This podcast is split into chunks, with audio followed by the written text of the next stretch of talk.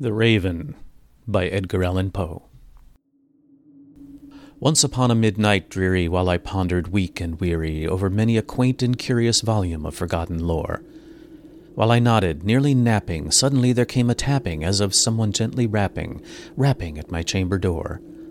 "'Tis some visitor," I muttered, tapping at my chamber door. Only this, and nothing more. Ah, distinctly I remember. It was in the bleak December, and each separate dying ember wrought its ghost upon the floor. Eagerly I wished the morrow, vainly I had sought to borrow from my books surcease of sorrow, sorrow for the lost Lenore, for the rare and radiant maiden whom the angels name Lenore, nameless here forevermore and the silken, sad, uncertain rustling of each purple curtain thrilled me, filled me with fantastic terrors never felt before, so that now, to still the beating of my heart, I stood repeating, "'Tis some visitor entreating entrance at my chamber door, some late visitor entreating entrance at my chamber door. This it is, and nothing more." Presently my soul grew stronger, hesitating then no longer. Sir, said I, or madam, truly your forgiveness I implore, but the fact is I was napping, and so gently you came rapping, and so faintly you came tapping, tapping at my chamber door, that scarce I was sure I heard you. Here I opened wide the door. Darkness there, and nothing more.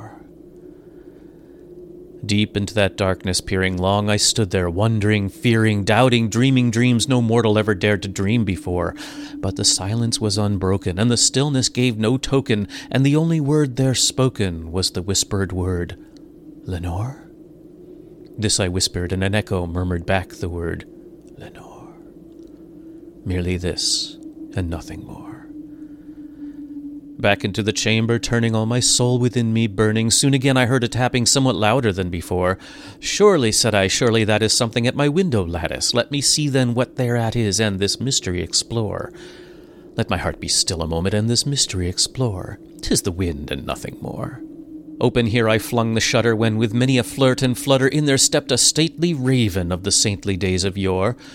Not the least obeisance made he, not a minute stopped or stayed he, but with mien of lord or lady perched above my chamber door. Perched upon a bust of Pallas just above my chamber door. Perched and sat, and nothing more. Then this ebony bird, beguiling my sad fancy into smiling by the grave and stern decorum of the countenance it wore, Though thy crest be shorn and shaven, thou, I said, art sure no craven, ghastly, grim, and ancient raven, wandering from the nightly shore. Tell me what thy lordly name is on this night's Plutonian shore. Quoth the raven, Nevermore. Much I marvelled this ungainly fowl to hear discourse so plainly, though its answer little meaning, little relevancy bore. For we cannot help agreeing that no living human being ever yet was blessed with seeing bird above his chamber door, bird or beast upon the sculptured bust above his chamber door, with such a name as Nevermore. But the raven, sitting lonely on the placid bust, spoke only that one word, as if his soul in that one word he did outpour. Nothing further than he uttered, not a feather than he fluttered, till I scarcely more than muttered, Other friends have flown before. On the morrow he will leave me, as my hopes have flown before. Then the bird said, Nevermore. Startled at the stillness broken by reply so aptly spoken, doubtless, said I, what it utters is its only stock in store, caught from some unhappy master, whom a merciful disaster followed fast and followed faster, till his songs one burden bore, till the dirges of his hope that melancholy burden bore of never, nevermore.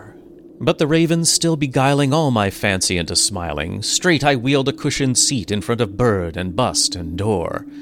Then upon the velvet sinking, I betook myself to linking fancy unto fancy, thinking what this ominous bird of yore, what this grim, ungainly, ghastly, gaunt, and ominous bird of yore meant in croaking nevermore.